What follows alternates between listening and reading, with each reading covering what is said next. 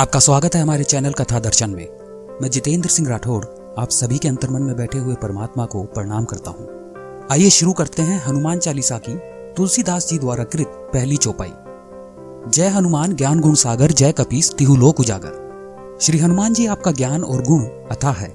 हे कपीश्वर, आपकी जय हो। तीनों लोक, स्वर्ग लोक, भूलोक और पाताल लोक में आपकी कीर्ति का यश फैला हुआ है। श्री हनुमान जी के गुण अपार हैं। भगवान और उनके भक्तों के गुणों का वर्णन कोई मनुष्य कैसे कर सकता है? जो महापुरुष हो गए, उन्हें गुणों की भूख लगती है। उन्हें ऐसा लगता है कि जब भगवान के पास जाऊँगा, तब सभी अच्छे गहनों को मतलब अच्छे गुणों को धारण करके जाऊँगा। गुणों की भूख लगना विमल भूख है। इसलिए मलिन भूख को निकालकर गुणों की भूख रखनी चाहिए। इससे वृत्ति तो रहेगी और कष्ट नहीं रहेंगे। जैसे गुणों की भूख होती है, वैसे ही आत्मीयता की भूख लगती है। गुण तो बहुत इकट्ठे किए, परंतु अभी तक भगवान के साथ आत्मीयता नहीं साधी है। पहले गुणों की भूख लगती है, फिर भगवान के साथ आत्मीयता साधने की विमल भूख लगती है। प्रभु के साथ आत्मीयता की भूख लगना, यह बड़ी से बड़ी बात है। हनुमान जी के जीवन पर यदि दृष्टिपात करेंगे तो उनको गुणों की भूख थी, तथा भगवान के साथ आत्मीयता की भी भूख थी। इसलिए तुलसीदास जी लिखते हैं, जय हनुमान ज्ञान गुण सागर। हनुमान जी, पहली बार जब श्री राम और लक्ष्मण से पंपा सरोवर पर मिले, उस प्रसंग को देखने पे मालूम होता है, श्री हनुमान जी में विनय, विद्यता, चतुरता, दीनता प्रेम और श्रद्धा आदि विलक्षण गुण विद्यमान है। अपने मंत्रियों के साथ ऋषिमुख पर्वत पर बैठे हुए सुग्रीव की दृष्टि पंपा सरोवर की ओर जाती है। वो देखते हैं कि हाथ में धनुष बाण लिए हुए बड़े सुंदर बाहुबली महाकर्मी दो वीर पुरुष इस ओर आ रहे हैं। उन्हें देखते ही सुग्रीव भयभीत होकर श्री हनुमान जी से कहते हैं, हनुमान, तुम जाकर इनकी परीक्षा तो करो।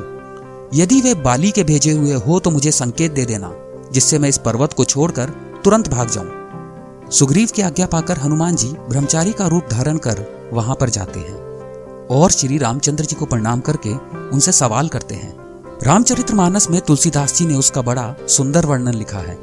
श्री रामचंद्र जी हनुमान जी की विद्यता की सराहना करते हुए लक्ष्मण जी से कहते हैं कि, लक्ष्मण, देखो, ये व्यक्ति ब्रह्मचारी के वेश में कैसा सुंदर भाषण करता है।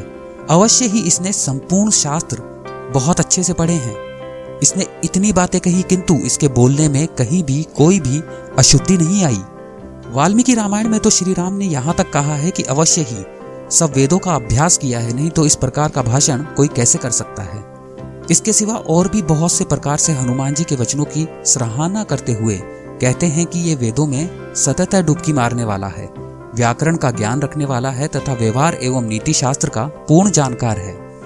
प्रभावशाली दलीलों के साथ स्पष्ट तथा स्वच्छ भाषण करने वाला यह अहंकार शून्य व्यक्ति कितना विद्वान होगा, कितना अभ्यास होगा इसका।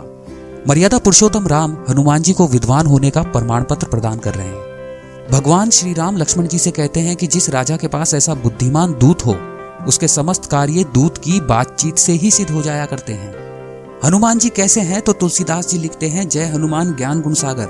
हनुमान जी तो ज्ञान और गुणों के सागर हैं। जगत में गुणों का मूल्य केवल गुणी ही कर सकता है।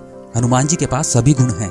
भगवान के जैसा गुणी ही गुणों की कद्र कर सकता है। हमारे गुणों की कद्र भगवान कर सकते हैं। शास्त्रकार कहते हैं कि कर्म ही हमारे स्वाभाविक गुण हैं। गुणों की सुगंध यानी कर्मों की सुगंध। सत्कर्म हमारे गुण हैं। सत्कर्म का फल आपको निश्चित मिलेगा, इसका विश्वास रखें। कुछ लोग कहते हैं कि हमको अपने कर्मों का फल नहीं मिलता, परंतु ऐसा कहना गलत है। मनुष्य तुरंत फल प्राप्ति की चाह रखता है। बैंक में तुम्हारे खाते में रखे हुए पैसे निकालने के लिए टोकन लेना पड़ता है। एक ही खिड़की रहती है। तब पैसे निकालने वालों की भीड़ होगी तो पंक्ति में खड़ा रहना पड़ता है। पंक्ति में खड़े रहो, अर्थात प्रतीक्षा करो। पंक्ति में खड़ा रहकर फल का चिंतन करने का एक भिन्न ही मज़ा है। जय कपीस तिहुलोक उजागर। अर्थात हनुमान जी तीनों लोक में प्रसिद्ध हैं। सबसे अच्छे लगने वाले तथा यश से शोभायान है। हनुमान जी की भक्ति से भगवान खुश हुए तथा उनकी कीर्ति तीनों लोक में व्याप्त है। इसलिए तुलसीदास जी लिखते हैं, जय कपीस तिहुलोक उजागर। यदि हमें भगवान का प्रिय बनना है तो हमें भक्ति की ओर मुड़ना चाहिए, तथा भगवान प्रेरित कर्म करने चाहिए। भगवान का चिंतन साधन मन है। मन को सदा जागृत रखो। मन से ईश्वर का चिंतन होना चाहिए और मन को इसका अभ्यास होना चाहिए। इसलिए पाठ करते समय हमें मन को हनुमान जी की मूर्ति में एकाग्र करके चिंतन करना चाहिए, तथा सत्कर्मों को जीवन में लाने का प्रयत्न करना चाहिए। उसके लिए भगवान से प्रार्थना करनी चाहिए कि हे पवनसुत, आप बल के धाम हैं, मुझे शक्ति प्रदान कीजिए। हनुमान चालीसा की दूसरी चौपाई में श्री तुलसीदास जी उनके बल और उनके पवन पुत्र होने की महिमा बताते हैं। आगे के क्रमांक में उसका वर्णन है। कमेंट बॉक्स में जय श्री राम लिखकर हमारा उत्साह बढ़ाइए। आपको हनुमान चालीसा का यह क्रमांक अच्छा लगा तो इसे लाइक करें। अपने दोस्तों और अपने परिवार के साथ इसे शेयर करें।